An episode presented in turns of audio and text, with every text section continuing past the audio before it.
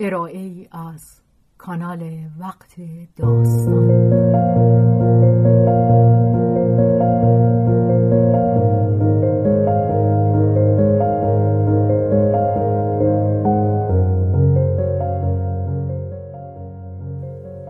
جان شیفته، اثری از رومن رولان.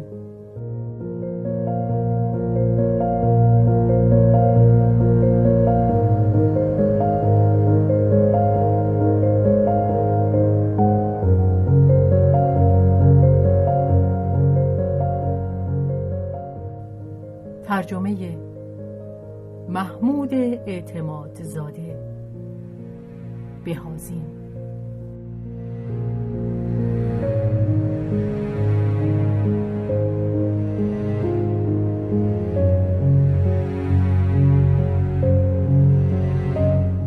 به روایت شهرزاد فتوحی، کارگردانی و تنظیم حسین آشتیانی.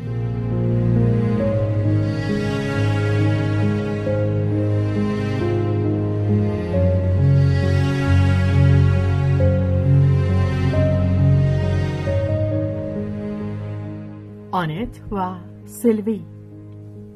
بخش اول.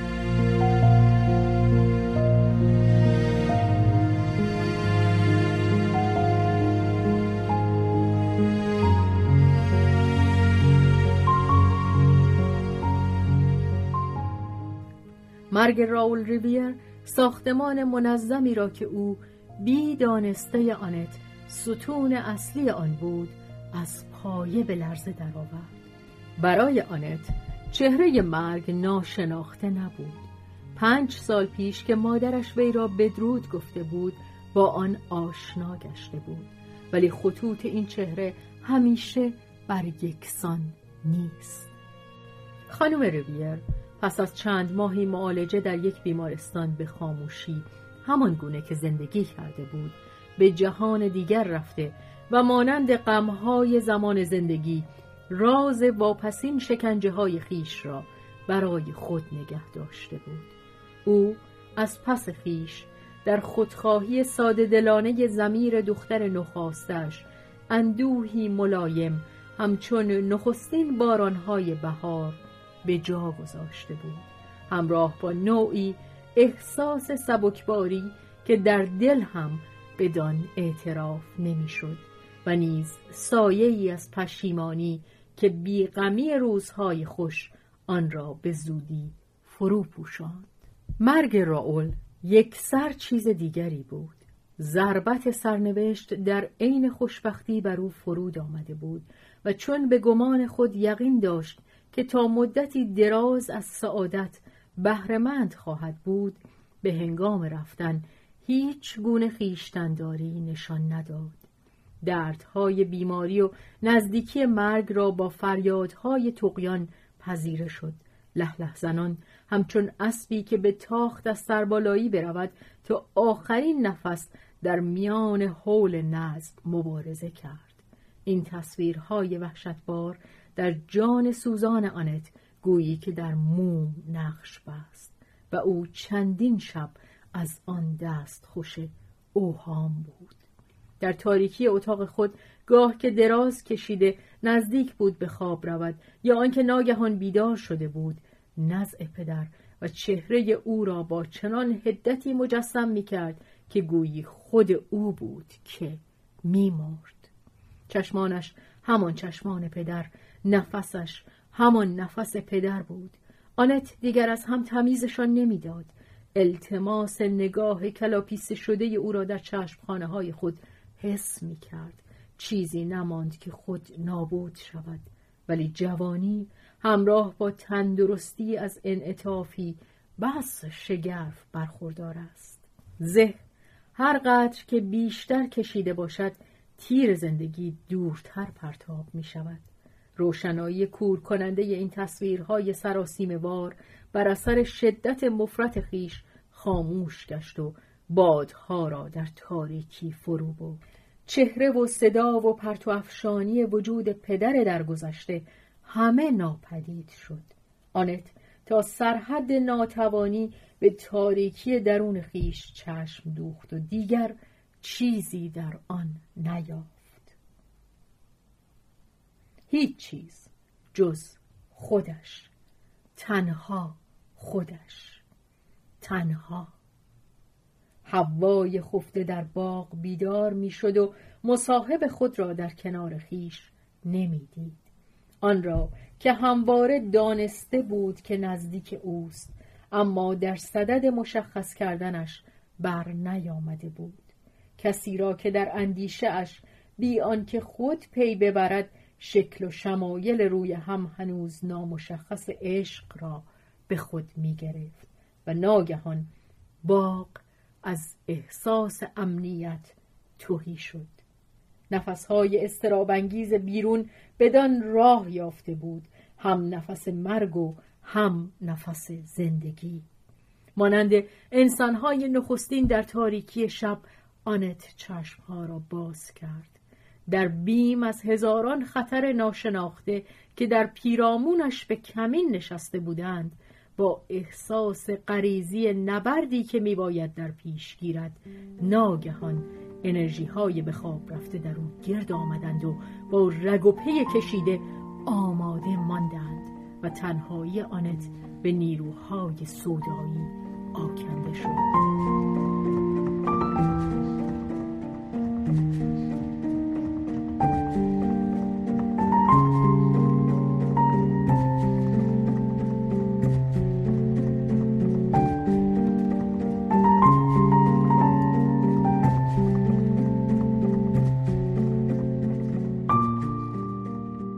تعادل به هم خورده بود.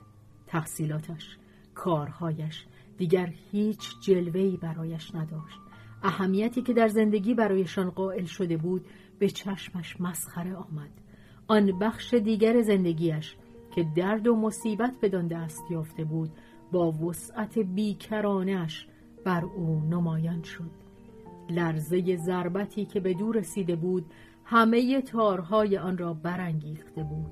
گرداگرد زخمی که از مرگ مصاحب محبوب پدید آمده بود، اینک همه نیروهای نهانی و نادانسته عشق، فضای خالی باز شده آنها را که از ژرفای دوردست هستی می شتافتند به خود فرو می کشید. آنت که از این هجومشان غافلگیر شده بود می کوشید تا معنای آن را دگرگون کند. به اصرار همه آنها را به موضوع مشخص درد و اندوه خیش باز می آورد. همشان را، هم نیش سوزنده و زمخت طبیعت با نفسهای بهارش که سراپای او را به نم عرق می پوشاند، هم تأسف شدید و مبهم بر سعادت از دست رفته یا به آرزو خواسته، هم بازوانی که به سوی آن که رو نهفته بود دراز می شد و هم آن قلب تپنده که در تمنای گذشته یا آینده بود. ولی بدین سان آنت تنها موفق می شد که ماتم خود را در راز دردآلود اندوه و سودا و شهوتی مبهم مستحیل کند و این همه او را در عین حال به تحلیل می برد و به سرکشی وامی داشت. در آن شب پایان آوریل گرایش به سرکشی در او چربید. جان خرد آهنگش از تخیلات سردرگمی که از ماه‌های بس دراز بی مراقبت گذاشته بود و اینک خطر آن را می‌دید برآشفت. خواست آنها را واپس بزند، ولی این کار بی زحمت نگذشت. دیگر گوش شنوا نمی‌یافت. عادت فرماندهی را از دست داده بود. آنت خود را از افسون نگاه آتشی که در بخاری می‌سوخت و از سلطه نرم و خودآمیز شب که دیگر به تمامی فرا رسیده بود به در کشید. از جا برخاست، از خنکی هوا خود را به ربد و شامبر پدر در پوشاند و چراغ را روشن کرد.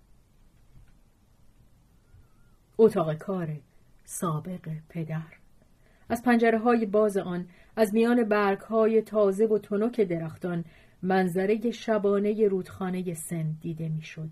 و بر جرم تیره آن که بی حرکت می نمود همچنین عکس خانه های ساحل روبرو که پنجره هایشان از چراغ بر می فروخت.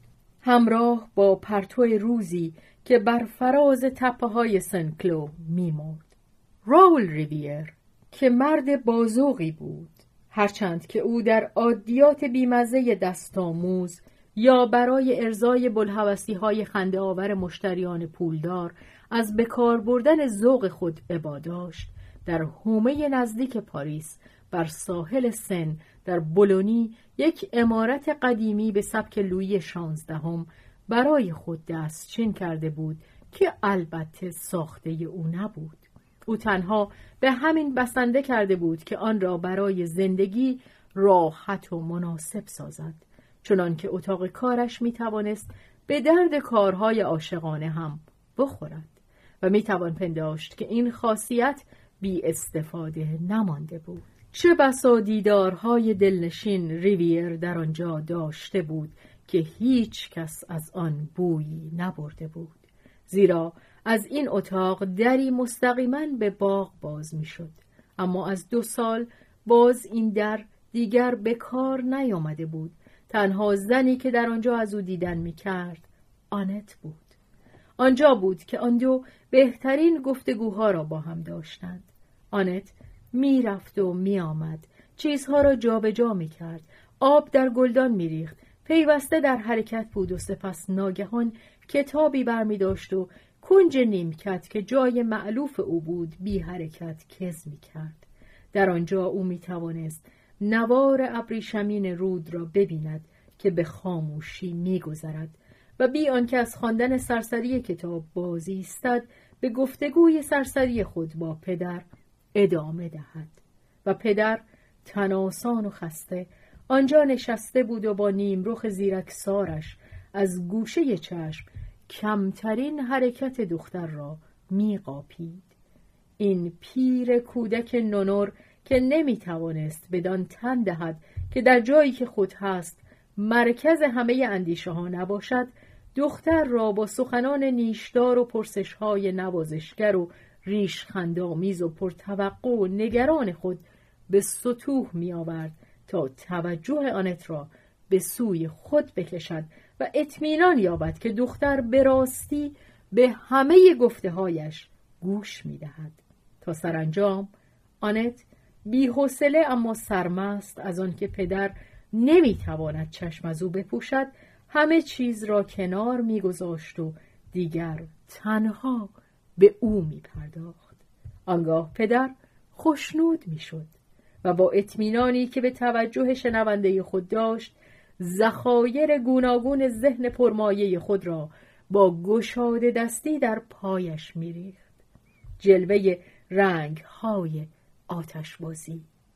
ریویر دفتر یادهای خود را ورق میزد، اما دقت میکرد که فقط یادهایی را برگزیند که تصویر خوشایندتری از او به دست دهد و او برای استفاده شاهزاده در آنها چنان دست میبرد که پسند دختر افتد. چه با زیرکی به کنجکاوی‌های نهفته و بیزاری‌های ناگهانی که در او سر بر می‌داشت پی می‌برد و درست همان چیزهایی را برایش حکایت می‌کرد که دختر مایل به شنیدن آنها بود. آنت سراپا گوش می‌شد و از رازگویی‌های پدر به خود می‌بالید. به رغبت می‌پنداشت که پدر با او بیش از آن راز دل گفته است که با مادرش در همه دوران زناشویی. گمانش به خود این بود که یگان امانتدار زندگی خصوصی پدر است. ولی پس از مرگ پدر امانت دیگری از او به دستش افتاد و آن کلیه کاغذهای او بود. آنت در پی خواندن آنها نبود. حرمت پدر بر آنش می داشت که بگوید این کاغذها از آن وی نیست. احساس دیگری باز خلاف این را در گوش وی زمزمه می کرد. به هر حال می بایست دربارشان تصمیم گرفت. آنت تنها وارث خانواده بود و امکان داشت که خود نیز بمیرد و این کاغذهای خانوادگی نمی بایست به دست بیگانه بیفتد. از این رو بررسی آنها فوریت داشت تا خواه آنها را از میان ببرد و خواه نگاه دارد. اکنون چند روزی بود که آنت همچو تصمیمی داشت، ولی هر شب چون خود را در آن اتاق که به یاد پدر محبوب آغشته بود میافت، دیگر دلش جز بدین رضا نمیداد که ساعتها آنجا بی حرکت بنشیند و خود را به نفوذ یادها بسپارد. این هم بود که در گشودن نامه‌های گذشته از تماس مستقیم با واقعیت میترسید.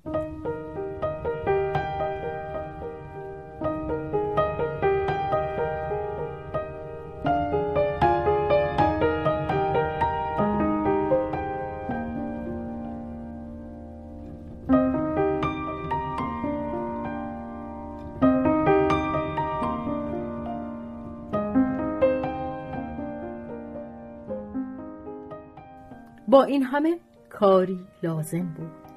آن شب آنت عزم جزم کرد. در لطافت نرم و همه جانبه آن شب بس مهرنگیز که آنت با نگرانی حس می کرد اندوهش آب می شود، خواست تا تملک خود را بر مرده بر خود تأیید کند. به سوی گنجه کوچکی از چوب گل سرخ به سبک لویی 15 رفت که بیشتر برازنده یک زن اشوهگر بود تا یک مرد کار. و ریویر در کشوهای 7 و 8 طبقه آن که نمونه کوچک و دلانگیزی از آسمان خراش‌های آمریکایی میتوانست باشد، نامه‌ها و کاغذهای خصوصی خود را جا میداد. آنت زانو زد و کشوی زیرین را باز کرد و برای وارسی بهتر آن را یک سر بیرون آورد. سپس به جای خود در کنار بخاری بازگشت. کشو را بر زانوان خود نهاده روی آن خم شد. در خانه هیچ صدایی نبود. آنت تنها در آن زندگی می کرد، با یک عمه پیر که خانه را راه می برد و چندان به حساب نمی آمد. عمه ویکتوریان، خواهر سربزیر و بی‌مدعای راول، همیشه در خدمت برادر به سر برده بود و آن را طبیعی می شمرد و اکنون هم در خدمت برادرزاده‌اش همان وظیفه خانه‌داری را انجام می‌داد. او که مانند گربه‌های پیر سرانجام در شمار اساس خانه در آمده بود، بیشک به همان اندازه به آنها دلبستگی داشت که به خود اهل خانه. شبها زود به اتاق خود می‌رفت و حضور دوردست او در طبقه بالا، رفت و آمد پاهای پیرش که نرم و بی صدا کشیده می شد، به اندازه یک حیوان خانگی هم مزاحم اندیشه و خیال آنت نبود. آنت با کنجکاوی و اندک آشوب درونی به خواندن پرداخت، ولی غریزه نظم و نیاز آرامشی که در او بود و طلب می کرد تا همه چیز او و پیرامون او روشن و مرتب باشد، او را در برداشتن و باز کردن نامه‌ها به آهستگی در حرکات و نوعی سردی وارستگی ملزم می‌داشت و همین دست کم تا چندی توانست او را به اشتباه اندازد. نخستین نامه‌هایی که خواند نوشته مادرش بود. لحن ناشاد آن ابتدا تأثیرات گذشته را به یادش آورد، تأثیراتی که همیشه نیک خواهانه نبود و گاه نیز اندک رنگی از بی‌حوصلگی داشت. با کم و بیش احساس ترحم در حق آنچه او با خرد والای خیش آن را یک عادت براستی بیمارگونه روحی می شمرد. بیچاره مامان. ولی اندک اندک همچنان که به خواندن ادامه می داد، برای نخستین بار در می یافت که این حالت روحی بی سبب هم نبوده است. اشاره های چند به هوسبازی های راول مایه نگرانی او گشت. آنت بیش از آن هواخواه پدر بود که بتواند قضاوتی به زیان او کند. از این رو زود از آنها گذشت و به خود همچو وانمود کرد که درست نمی‌فهمد. حرمت پدر دلیل‌های بسیار خوبی به دست او می‌داد که رو برگرداند و نبیند. با این همه متانت روحی و محبت سرکوفته خانم ریویر بر او مکشوف می‌شد و او خود را از آن سرزنش کرد که با نشناختن قدر مادر باز بر غم‌های زندگی فدا شده او افزوده است. در همان کشو دسته‌های دیگری از نامه‌ها در کنار هم آرمیده بودند. برخیشان حتی از دسته جدا مانده با نامه‌های مادرش مخلوط شده بودند و سبکسری بی دغدغه راول آنها را با هم در اینجا جمع کرده بود، همچنان که نویسندگانشان را در زندگی چند رویه زناشویی خیش. این بار آرامشی که آنت بر خود تحمیل می‌کرد به محک آزمایش دشواری گذاشته شد. از برگ‌های دست تازه نامه‌ها صداهایی به گوش می‌رسید که بسی یگانه‌تر از صدای خانم ریویر بیچاره بود و بسی مطمئن‌تر از او به قدرت خیش، صداهایی که حق تملک خود را بر راول اعلام می‌کردند. آنت برافروخته گشت. نخستین واکنش او این شد که نامه‌هایی را که در دست داشت مچاله کند و در آتش بیاندازد، اما باز بیرونشان کشید. آنت برگ‌هایی را که زبان آتش لیسیده و او بیرونشان آورده بود دو دل نگاه می‌کرد. بیشک اگر او دمی پیش دلایل پسندیده تری داشت که نخواهد وارد دعواهای گذشته پدر و مادر خود شود، باز دلایل پسندیده تری داشت که نخواهد چیزی از روابط عشقی پدرش بداند. ولی این همه اکنون دیگر هیچ وزنی نداشت. آنت شخصاً خود را لطمه خورده می‌دید، گرچه نمی‌توانست بگوید چگونه، به چه عنوان، برای چه.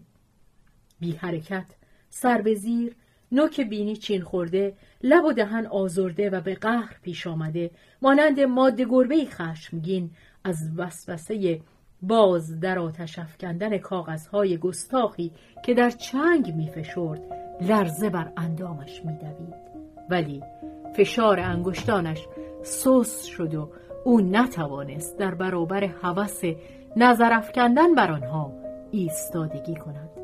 ناگهان مصمم شد و دست گشود.